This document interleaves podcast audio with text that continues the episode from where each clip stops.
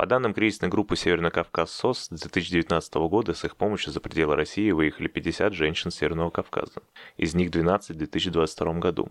И это только одна организация. Общей статистики, разумеется, нет.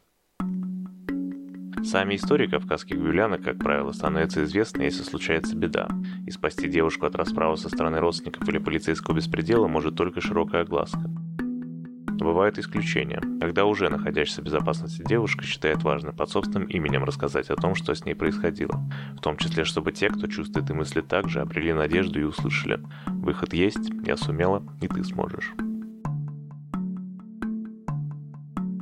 Это черта вслух. Мы хотим, чтобы вы услышали эту историю.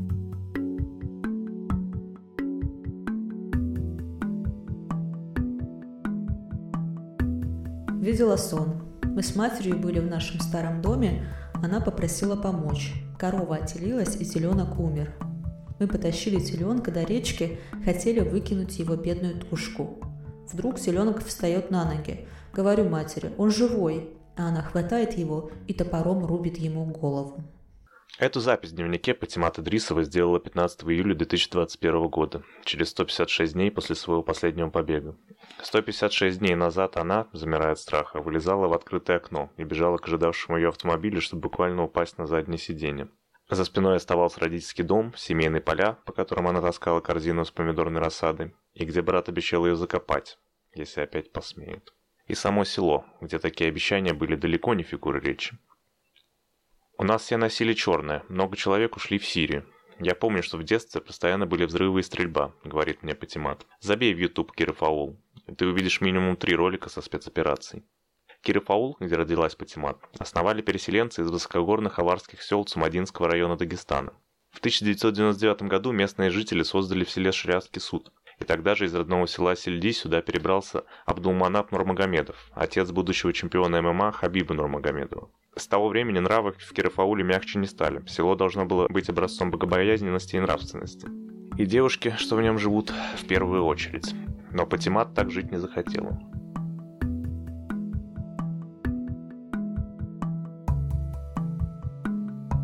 Религия. Из дневника.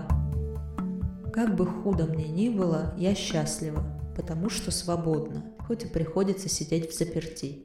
Впервые в кинотеатре Пати побывала только на 22-й день рождения, уже после побега. Волонтеры подарили ей билет на Круэллу, а в музее Пати не была никогда, и в цирке, и на концерте. Музыка в Кирофауле под запретом, как и многое другое. По селу разъезжали машины с парнями в масках, шариатский патруль. Одноклассницы Пати шептались, что у патрульных есть оружие, что к ним обращаются родители, если сын курит. Тогда парни могут увезти за село, избить и вернуть родителям уже излеченного. Местные мужчины могли вырваться из строгих норм и оттянуться в Москве, Махачкале или поближе, в Кизил-Юрте. Молодым женщинам и девушкам выезжать не позволяли. Женской нравственности патруль уделял особое внимание. Если гуляли девочки, они останавливали. Кто? Откуда? В селении 3000 человек. Скажешь, чья дочь, он настучит на тебе родителям. Типа слишком поздно шла, нескромно одета, громко смеялась. А те принимают меры, объясняет Патимат. Меры, по словам Патимат, могли быть разными. Могли побить, запереть дома, а одну девушку из Керафаула убил брат. Узнал, что к ней приезжает парень-чеченец. Сестру убил, парня связал и сжег прямо в машине. В селе об этом много говорили, говорили и в семье Пати. Ее мать холодно бросила. Сама виновата. Сидела бы на месте, все хорошо было бы. Братья сочувствовали убийце. Все правильно сделал, жаль, что сел. Патя в ответ на это молчала.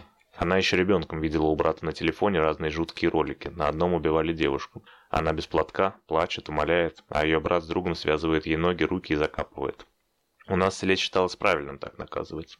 К Пате патруль не подъезжал ни разу, да она и не выходила на улицу, разве что в магазин в 50 метрах от дома. Или к сестре, это уже целых 100 метров. В 7 лет Пати научили делать намаз. В 10 отец с братьями сказали, твое детство закончилось, теперь будешь одеваться так. Так значило черный хиджаб, черное платье до пола, открыты только кисти рук и лицо. Я утром просыпалась, надевала все это и плакала. Меня все это душило, я будто была в чужой коже. Смотрю в зеркало, на мне все самое дорогое, но мне нихуя не нравится. Мне нравился только мой маленький кусочек открытого лица. О Всевышнем в семье вспоминали только когда нужно было пригрозить или наказать, объясняет Пати. Мне не говорили, ты это сделала, значит ты хорошая. Только наоборот, если ты этого не сделаешь, сдохнешь. Миллиарды лет будешь гореть в огне. Аллах представлялся мне могущественным и очень-очень страшным. В детстве я боялась его, как боялась отца, когда он пьяный.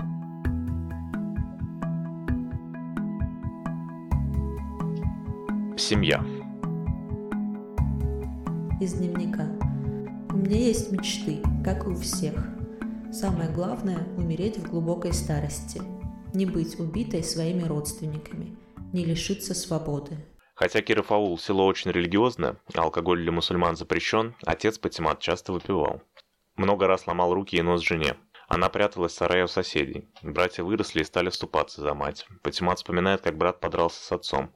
Отец так избил его, что вся лестница была в крови. Я налила воды, веником ее убирала. Жену отец украл. Ворвался к ней на работу, схватил и увез. Она решила остаться, чтобы люди не сплетничали. Спустя много лет украли уже сестру Патимат. Он ворвался в дом, положил ее на шею, вынес и кинул в черную приору. Мы с женой брата за ним бежим, а что мы можем сделать? Я ревела и только вслед камни кидала. Вот это мое детство. Мать похитила отец, сестру жених, один брат тоже свою жену украл.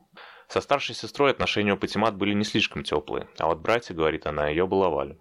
Один оставил ей свой старый компьютер, второй как-то подарил котенка. Вот и все, что она смогла припомнить. Зато была школа. В селе для девочки это единственное развлечение, объясняет Патя. Единственный способ куда-то вырваться, пообщаться с девочками, даже с мальчиками. Единственный глоток свежего воздуха. Но в седьмом классе отец забрал ее из школы. Не помогли ни слезы, ни визиты классной руководительницы Хадижат Абдул-Кадыровны. Она приходила к ним домой и с директором, и с участковым, но ответ отца был один. Писать, читать умеет, больше ничего не надо. Для Киры Фаул это обычное дело. Из 18 одноклассниц Пати только 6 или 7 девочек окончили все 11 классов. Замужество из дневника. Мне хотелось бы построить вместе с детьми и мужем домик на дереве.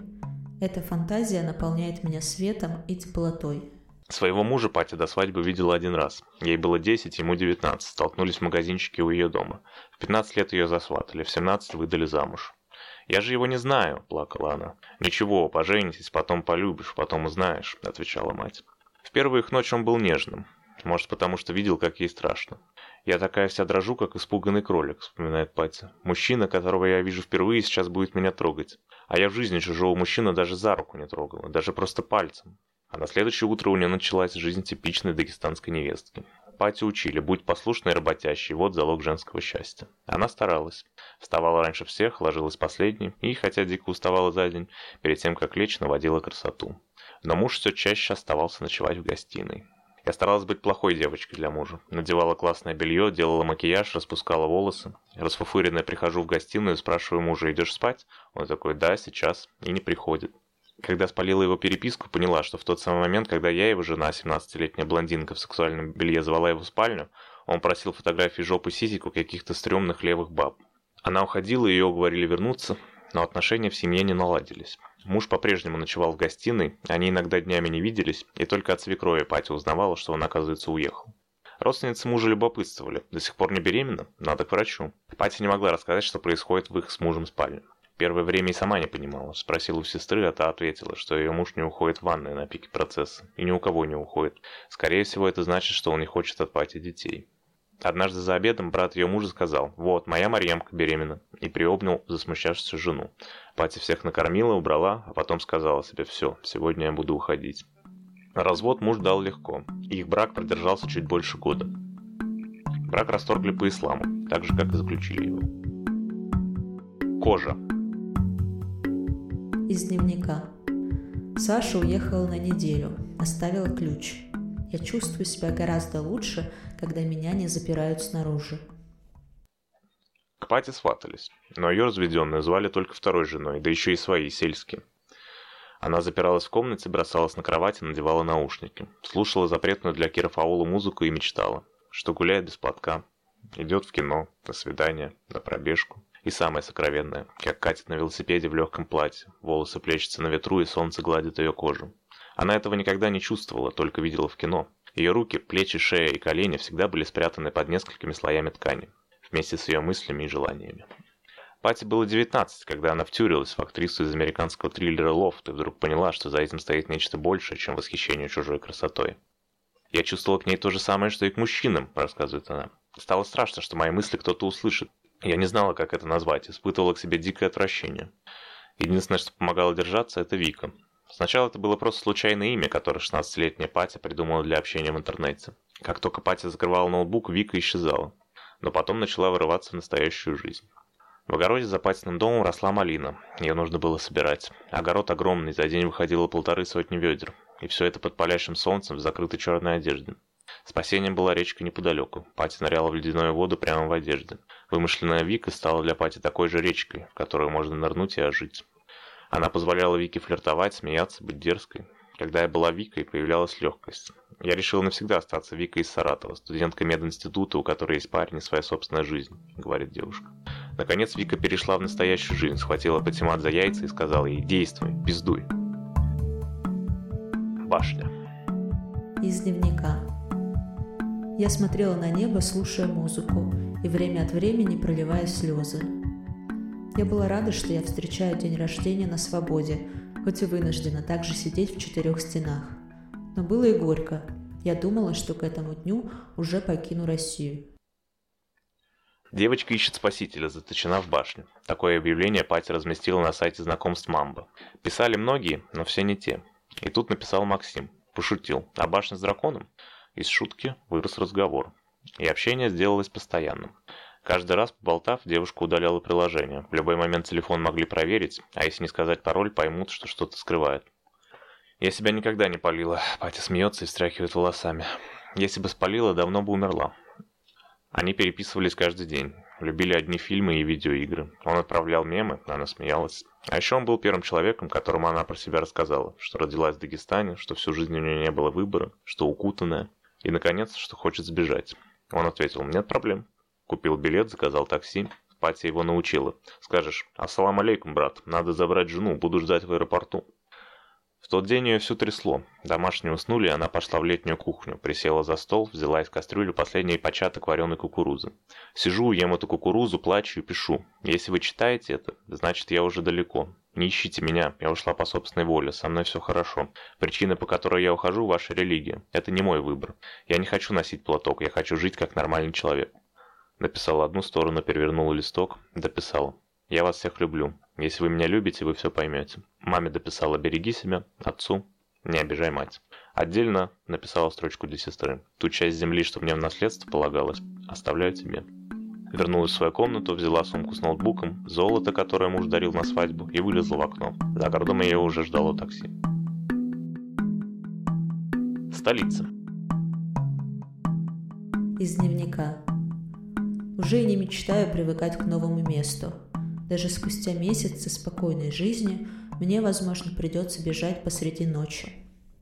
Пате повезло, она сидела у иллюминатора. Смотрела, как встает из моря солнце, как делаются игрушечными и не страшными люди, дома, дороги. А еще, если упереться лбом в холодное стекло, никому не видно, как ты плачешь. От счастья, от страха, от того, что летишь. В Шереметьево ее уже ждал Максим. Он офигел, когда меня увидел. Я была одета во все темное и в маске еще. Садимся в такси, водитель смотрит на меня и спрашивает, у меня проблем не возникнет? Переодевалась прямо на трассе. Попросила таксиста остановиться, зашла в кусты и там сдирала себя тяжелая, темная, постылевшая. Надела толстовку Максима, его же джинсы и вышла новая, гордая собой. Я уже чувствовала себя чикой, классной. Закурила, стою и просто умираю от радости. Такси они отпустили, не доезжая до дома Максима в Москве. Остаток пути шли пешком. В квартире она первым делом вынула из телефона симку и скинула настройки до заводских. Максим звал ее по-новому, Викой. Она не боялась довериться практически незнакомому человеку. Основная угроза шла со стороны семьи, и она все время помнила об этом. Я понимала, что меня уже ищут, но не могла насмотреться в зеркале на себя в майке, в шортиках, без платка. Я была счастливая, упала в постель и проспала до вечера. На следующий день Патя продала все золото, что захватила с собой. Получилось около 140 тысяч рублей. Заставил Максима взять деньги, которые он потратил на билеты такси. Потом устроил себе шопинг.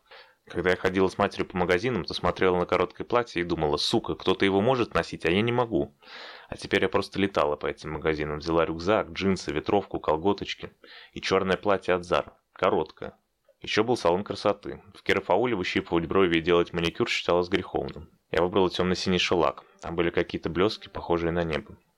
Через 10 дней этот космический маникюр мать будет сдирать с ее ногтей кухонным ножом. Традиция. Из дневника. Хочется перестать видеть сны.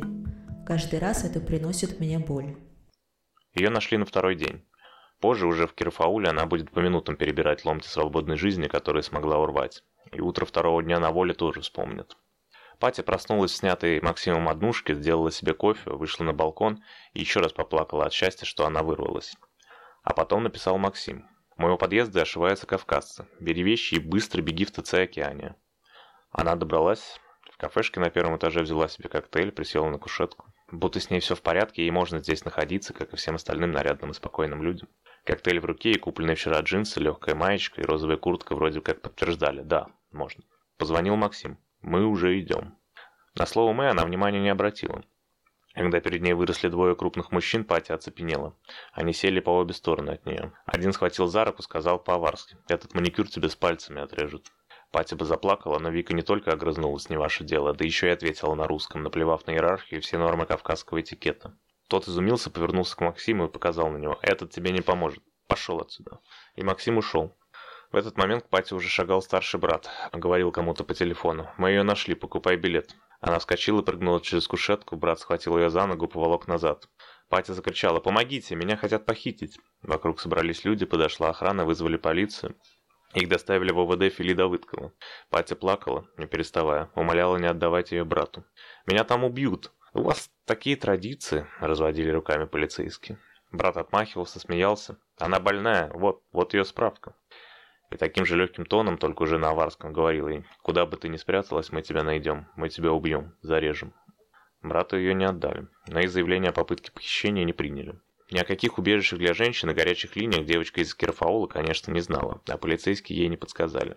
Патя краем уха услышала, эти кавказские дела пусть решают между собой. В полиции Патимат просидела до полуночи. Один из сотрудников жарился, вывел ее через служебный выход, посадил в служебную машину, отвез в ближайший хостел парк отель Фили. Она заснула только под утро, но уже через пару часов проснулась с мыслью «оставаться нельзя». Написала одному из старых знакомых по интернет-переписке. «Сможешь меня приютить на пару дней?» «Да, смогу». Труд. Из дневника. Да, мне будет плохо, больно, но я буду помнить, что самое главное никто не отнимет. Саму себя. Не теряй себя, девочка. Теперь Патимат уже не особенно старалась замести следы. Пока ее не поймали и не уволокли снова, она жила. Я продлевала себе свободу. На день, на несколько дней, на час. Человека, который согласился ее приютить, звали Евгений. Патя годилась ему в дочке. Пять дней она прожила в его подмосковном доме. Там же впервые в жизни сгорала. Всего часик на заднем дворе. Если близость с Максимом случилась легко, по молодому взаимному влечению и позволила ей чувствовать себя красивой и желанной, то с Евгением было тяжело, стыдно. Она принуждала себя. Так надо, иначе не спастись. Я себя ненавидела. Каждый раз после всего шла в ванну и плакала. Но понимала, это нужно, чтобы быть под защитой. А раз посреди ночи проснулась с огромным чувством вины и позвонила маме. Слышу ее слабый голос. «Патимат, Патимат! Где ты? Что ты?» Начинает плакать, и я плачу вместе с ней. Договорились так. Пати каждый день звонит, чтобы мама знала, что все в порядке, но никому об этом не говорит. Мать поклялась. Это была моя самая большая ошибка. Последний раз, когда я ей доверилась, говорит Патимат. Пати зарегистрировалась на HeadHunter. Присмотрела работу бармена, официанта в кафе на Новом Арбате. Евгений не отговаривал, только спросил, ты уверена? У него дома Пати была в относительной безопасности, но она понимала, если останется в этом доме, попадет в такую же ловушку, как в родном Керафауле. Собеседование Пати прошла, выложила 13 тысяч за обучение. Еще 13 тысяч ушли на комнату у метро Преображенская. Большая квартира, мне большая семья, условия ужасные. Я там даже в туалет не могла ходить. По коридору ходят дети, бегают, ну и грязновато, смеется Пати. Когда припекала, писала Максиму, он приезжал и провожал меня в какой-нибудь ТЦ. Да, я снова ему позвонила, когда вернулась в Москву. Больше тут никого не знала. Он на свое имя и комнату мне снял. Через пару дней, вспоминает Патя, они сидели с Максимом на лавочке и ели шаурму. Девушка рассказывала, как лихо справилась с заданием. Нужно было составить свое меню. Она все продумала, оформила, распечатала. Максим проводил ее, поцеловал у подъезда. На утро позвонила мать. «Как ты?» «Все нормально, уже выхожу». «Окей», — ответила та и отключилась. Она, девочка, которая никогда одна не выходила из дома, всего за две недели успела влететь в Москву, два раза снять жилье, устроиться на работу, изучить метро и вырваться от похитителей. Она успела отойти от подъезда всего несколько шагов, когда рядом притормозил минивэн с тонированными стеклами. Из него выскочил брат, схватил ее и буквально швырнул внутрь. В машине отец держал вырывающуюся Пати у себя на коленях, как в детстве, когда был для нее любимым папой. Она рыдала, и вдруг он тоже заплакал. Я тогда узнала, что только благодаря отцу осталась жива. Для того он и приехал. Братьям сказал. Если вы ее пальцем тронете, я жить не останусь. Но и он не был готов ее отпустить. Ловить беглянку приехали целой командой. Отец, оба брата и муж сестры.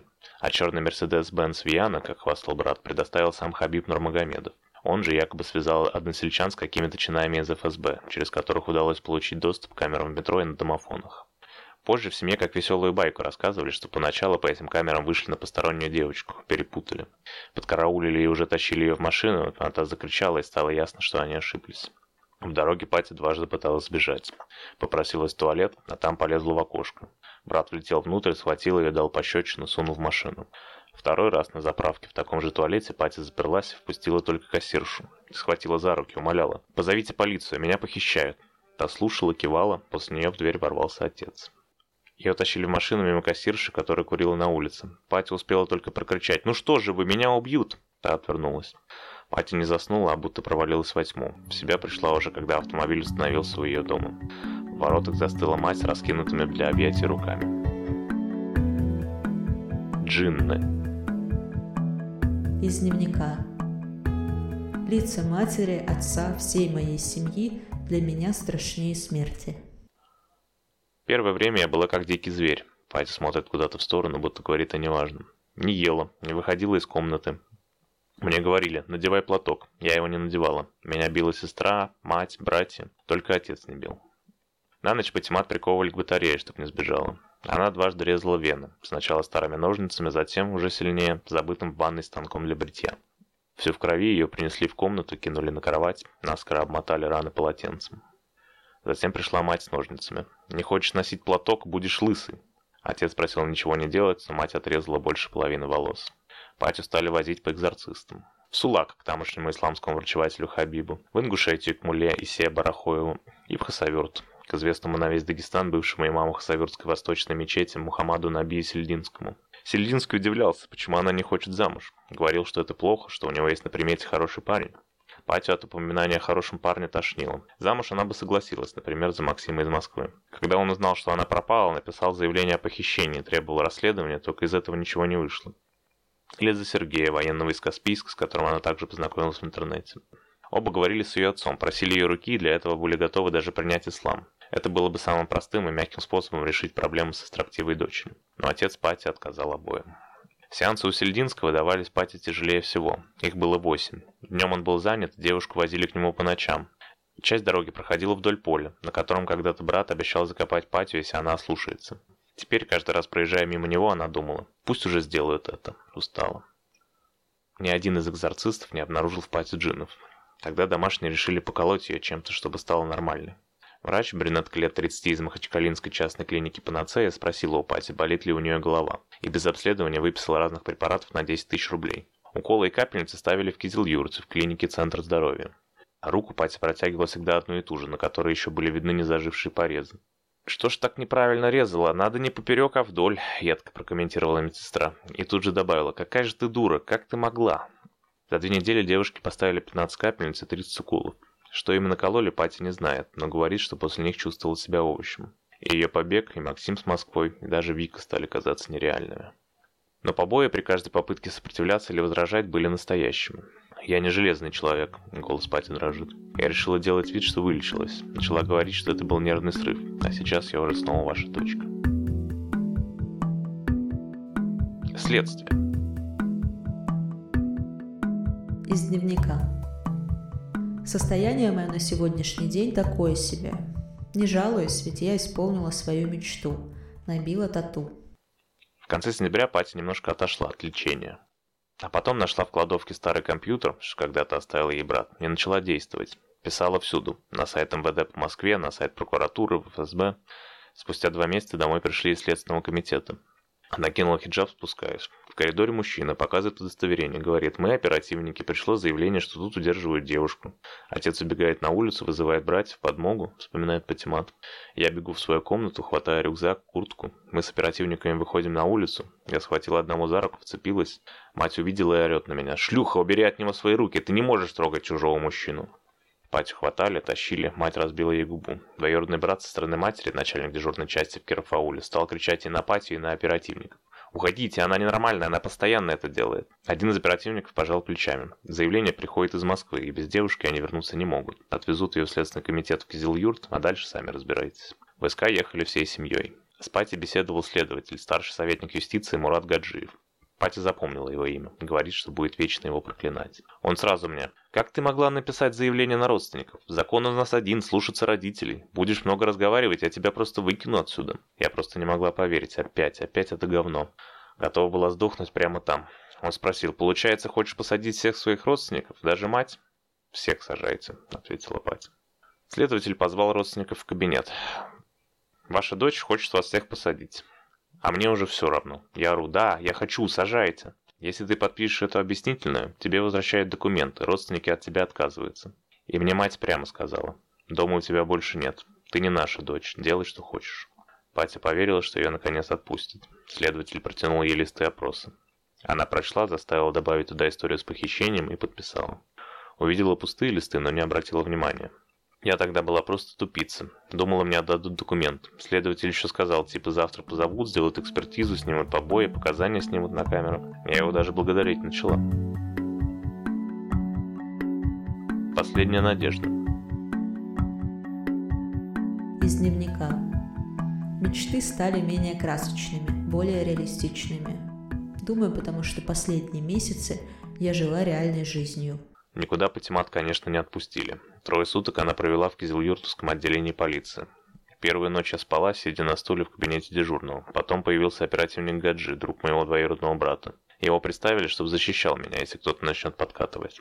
В одну из ночей Патю отправили спать в кабинет Гаджи. Он сочувственно кивал, когда она, плача, рассказывала про избиение. Говорил, мол, у него есть друг в Пятигорске, может ей помочь, что понимает, насколько ей страшно как она одинока. А потом произнес, сними-ка платок, хочу на тебя посмотреть и, не торопясь, по-хозяйски поднял подол ее платья. Она подумала о родных со злым торжеством. Это он-то должен был оберегать мою честь. Так вот вам, получите. К вечеру третьего дня Патя окончательно потеряла и силы, и надежду. Когда Гаджи впустил в кабинет ее родственников и сказал «все, забирайте», она уже не сопротивлялась. На этот раз Патю не пришлось тащить. Она шла сама, потупив взгляд. Волосы убраны под платок, как и полагается благонравной мусульманке. И все время думала, что в ее комнате между стеной и шкафом есть небольшой зазор, если просунуть в него руку по самое плечо, пальцы нащупают чулок. Тянуть его надо осторожно, чтобы не порвался. В нем телефон. Игра. Из дневника. У меня нет телефона, нет часов. В этом есть и своя прелесть. Время будто замирает. Еще в октябре, за два месяца до истории со Следственным комитетом, Пати, дождавшись, когда мать уйдет из дома, взломала замок в ее комнате, научилась пароликам на ютубе, и в пакете со старыми телефонами нашла работающий мобильник, правда без симки. По нему она и вышла на правозащитников из кризисной группы «Северный Кавказ СОС» и в январе 2021 года написала им на электронную почту. Ей ответили. Возможность сбежать есть, а телефон? Новый телефон с симкой был необходим. Домашние могли не платить за интернет неделями, и тогда прерывалась ее единственная связь с миром. Не спланировать побег, не прокричать о беде. Дагестанские правозащитники, которые отвозили ей новый телефон, удивлялись. Девушка оказалась очень прошаренной, расписала, как подъехать, куда повернуть, где мечеть, где заправка и где синий трактор, в котором надо спрятать телефон. Остановишься у дома автомобиль, сполошил мать. Она выскочила за ворота и увидела импровизацию, приезжие девицы ошиблись дорогой и ругаются. Отец бросился к пати. На месте ли? Она подняла на него глаза. Что случилось? Через два часа Патимат смогла выйти и забрать сверток. У меня сердце от счастья разрывается, а я хожу с каменным лицом, с телефоном за пазухой. Говорю матери, я в ванную, а там падаю прямо на пол, разворачиваю пакет и плачу от радости. Понимаю, что у меня есть связь, независимо от Wi-Fi, независимо от света. С начала февраля она прижигала себе ноги украденными у отца сигаретами. Раскурит и тушит об себя. Острая боль позволяла ей ненадолго вырваться из оцепенения и тоски. В этот вечер поджигать себя она не стала. И через пару дней сбежала снова. Побег. Из дневника. На прошлой неделе я получила паспорт РФ. Я наконец-то такой же гражданин, как и остальные. Раньше меня не было в базе данных. Перед тем, как в очередной раз пойти доить и чистить коров, мать заглянула к Патима. «Здесь надо подмести, сделай то, сделай это». Я смотрю ей в глаза, да, да, конечно, а сама знаю, что вижу ее в последний раз. Документы Пати даже не искала, их прятали надежно. В рюкзак кинула самое необходимое. И купленный еще в Москве лифчик, который пока так и не надевала, ведь он был для свободы. Спортивный такой, для бега, для тренировок, для жизни, которой ей было отказано. Правозащитники, которые все время были с ней на связи, прислали сообщение «Мы тут».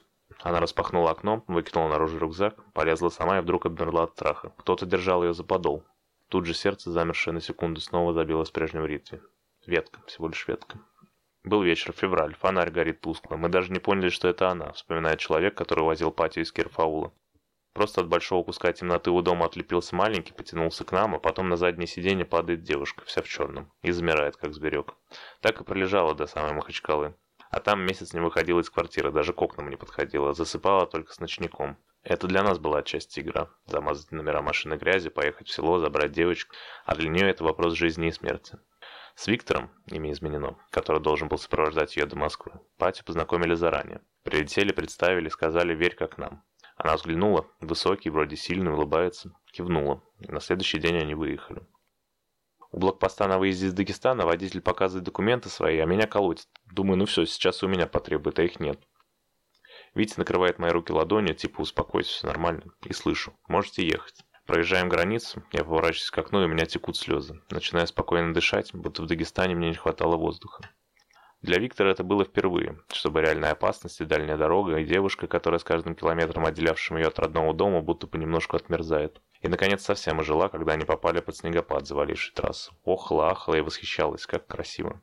Она словно старалась набрать всего, что раньше не видела, не знала и не пробовала. И неважно, что именно. Чтобы если опять поймают, подпитывать себя этими украденными беззаконными минутами. По дороге они заночевали в одном из крупных городов у друзей Виктора. Те к приезду гостей накрыли стол. Она заходит в комнату, видит все это и говорит «Мне сало и водку», смеется Виктор. Будто пытается выстроить стены между собой прежний, Кирофаульский и нынешний, который по своим правилам живет. Дорога заняла несколько дней. В Москве в одном из кризисных центров для женщин Пати уже ждали.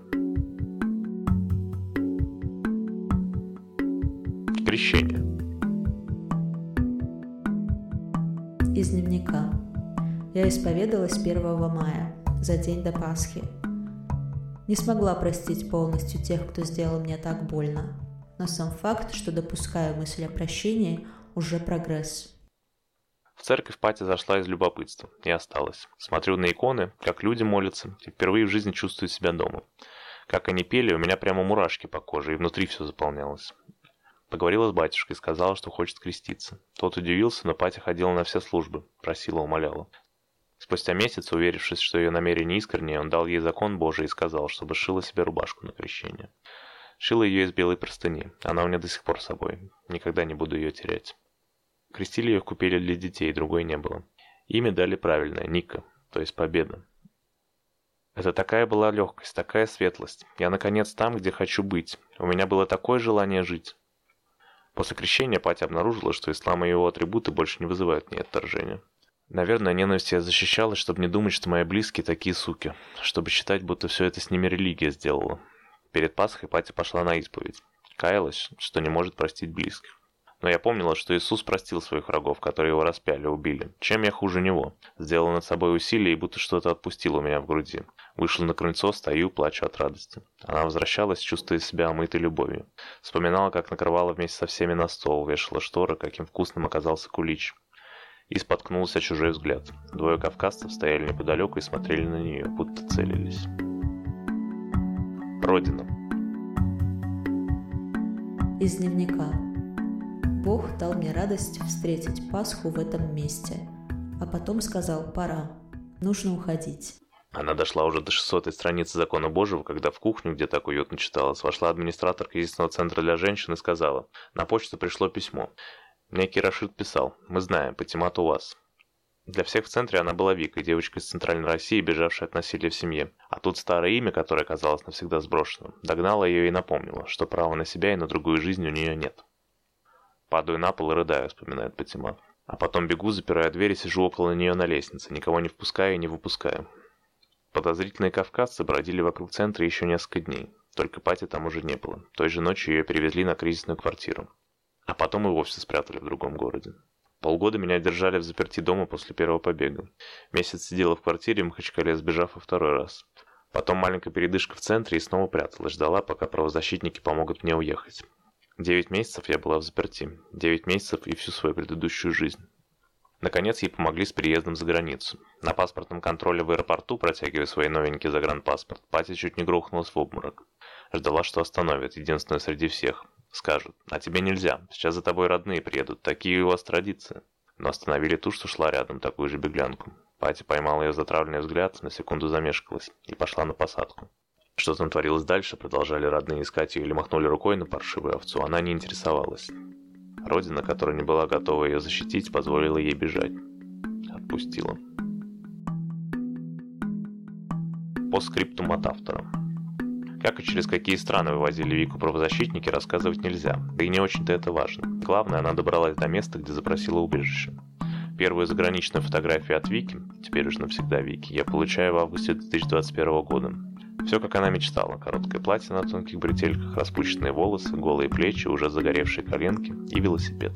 «Я это сделала», — пишет. «Раз пять упала, пока сумела прокатиться, но сделала». И мы с ней радуемся, как ненормальные.